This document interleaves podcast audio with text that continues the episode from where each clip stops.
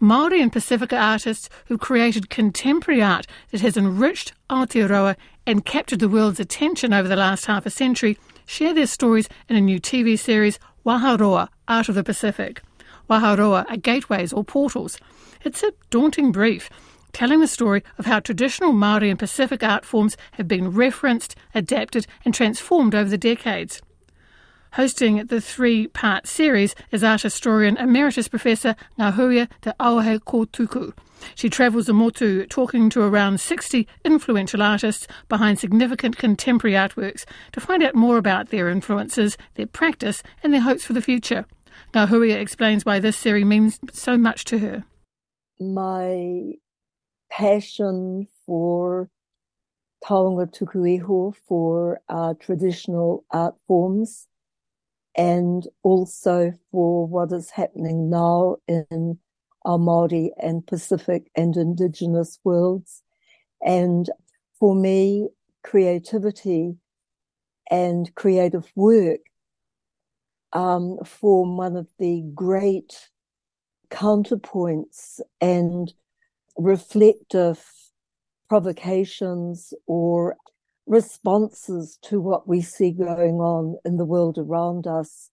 And um, what is so gripping, I think, about the journey we took with Waharoa is that, as the name suggests, we walk together through that massive gateway and we looked around us, and in Aotearoa and the Pacific, but located here on these islands, is just such an incredible record of effort and resilience and joy and confrontation and the emergence of a different type of community and people. And Waharoa is, as we've stated, metaphorical in many ways, but it's also very much an actual physical structure.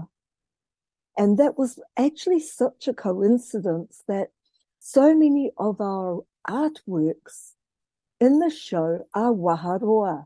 That's what was amazing, because we dreamed up the actual title before we went tramping around the universe from wonderful Ralph Hotere's studio site in Port Chalmers, which we filmed on an incredibly mad, snowy, blustering Antarctic blizzard day.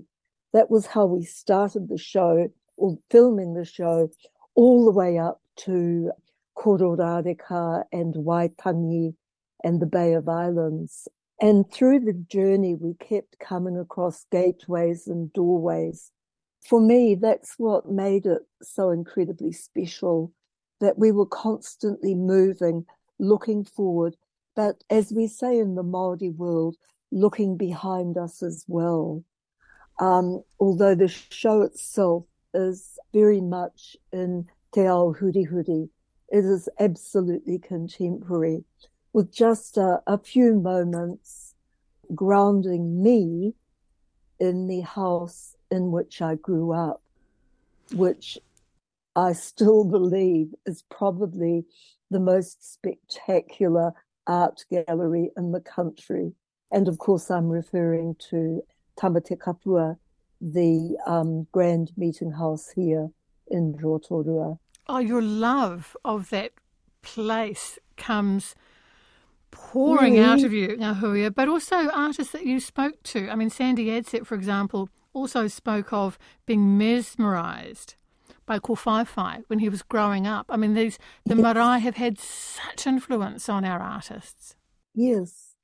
What has been thrilling, though, is that other artists like Kura Te Wadudewidi and Bob Yankee and Shane Cotton, and of course the old guys like Para Matchitt and the maestro of them all, Ralph Hotere, basically took those forms or reinterpreted those forms and went somewhere else with them. And of course, in the case of Ralph, just left them behind. But then engaged with a completely different universe. And for me, that's what's really exciting too, that since we first arrived on these islands all those centuries ago, Maori and Pasifika people who came in more recent times have enjoyed a really interesting relationship with the environment, with aspects of the environment like the climate, like the light, like the texture of the landscape. All of this comes through in the work that we are exploring in Waharoa. I thought also back to, to Sandy in the first episode where, and I thought this was something fundamental to what you're exploring with your artists here in the series, how far to push the boundaries of tradition, to nudge gently or to push them over. And I kept coming back to that as you talk to all of these artists around the country and we explored their work. Some have nudged and some have pushed over. Well, it's a reflection on our own humanity that some of us prefer to remain in our comfort zone with the familiar, with the beloved, with the inherited. Some of us are sustained by our heritage work, our heritage media, our heritage forms, but others will just break away from them.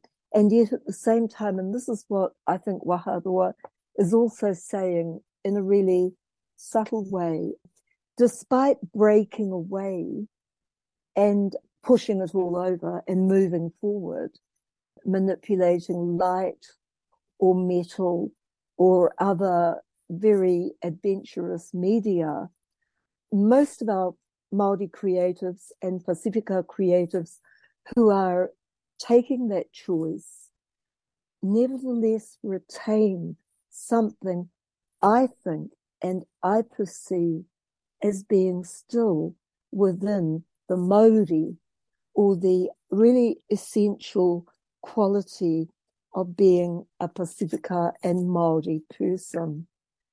It's really interesting. I don't for a minute expect someone who would come across a Hotere to see a work of Māori art. Not everyone would see that, but I think most Māori do.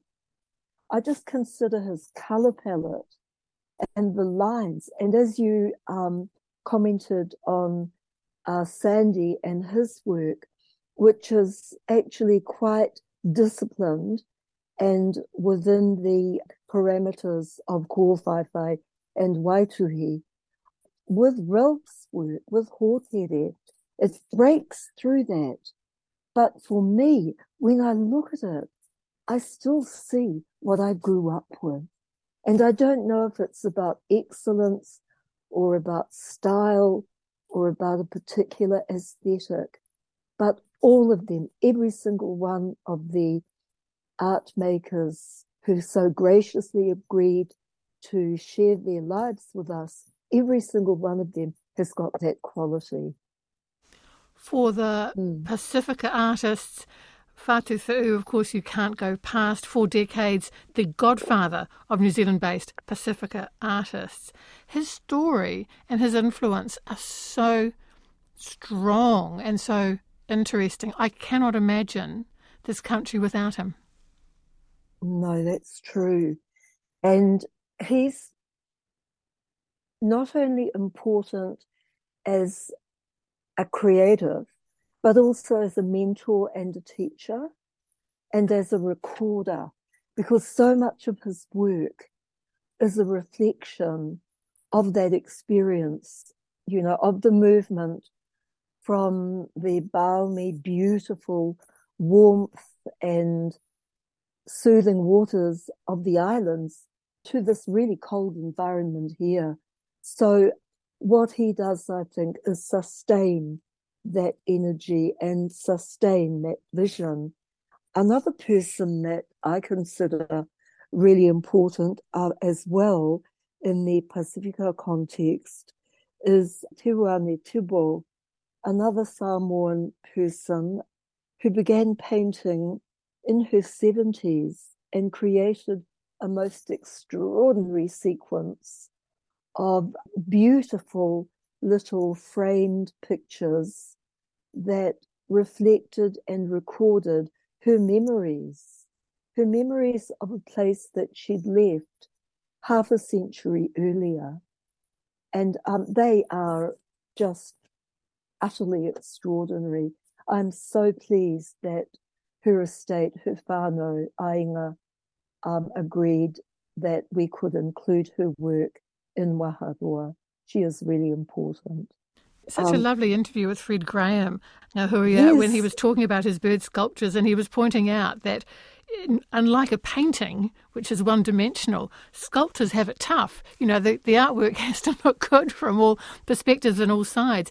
And I, I wanted to talk about the first artwork, really, that we see that you discuss with us in Waharoa, which is yes. Michael Parakofai's Venice Biennale work, Chapman's Homer, when it was at the yes. Christchurch Civic Building. And you describe this as a prime example of Maori aesthetic in a global context, and it was massively popular.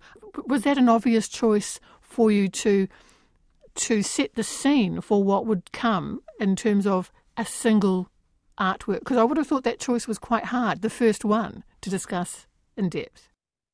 Yes, it was, and yet not.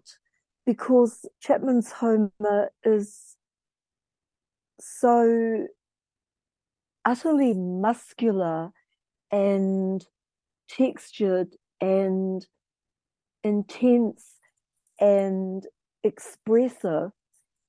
And, you know, many people tease me now and say, but why that? Because it's so masculinist and it's Wall Street and it's this and it's that and it's Picasso and it's this and all this. And I kind of think, well, no, with the bull, with that Taurian symbol, with the history of dairy here in Aotearoa and um, beef and our country's uh, colonial process, what Michael did was kind of flick that upside down and inside out. And it's a cheeky piece, it is utterly insolent, and yet I think it's also really, really sublime. It's that sense of irony and challenge which pokes you in the nose and says, figure this out for yourself, what do you think? I get a sense when you were talking to these artists that it, mm. it meant a great deal to them to be spoken to, to be listened to.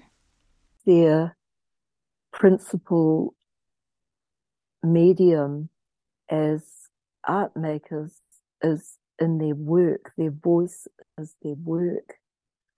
I was deeply humbled.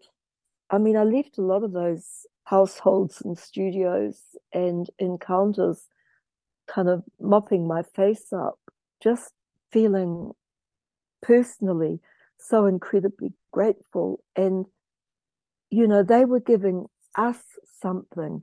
They already give us their work. You know, they put their souls out there for the world to look at. I guess with the program, we offered the opportunity for a little more. In the case of a number of the people with whom I spent time, they had the opportunity to actually articulate ideas that they normally don't get the chance to. I yeah, I agree with you. It was just an utterly incredible privilege. Emeritus Professor Ngahuia Te Awekotuku. The series Waharoa, Art of the Pacific, will premiere on Prime on the seventeenth of November, and the full interview is going up on our webpage.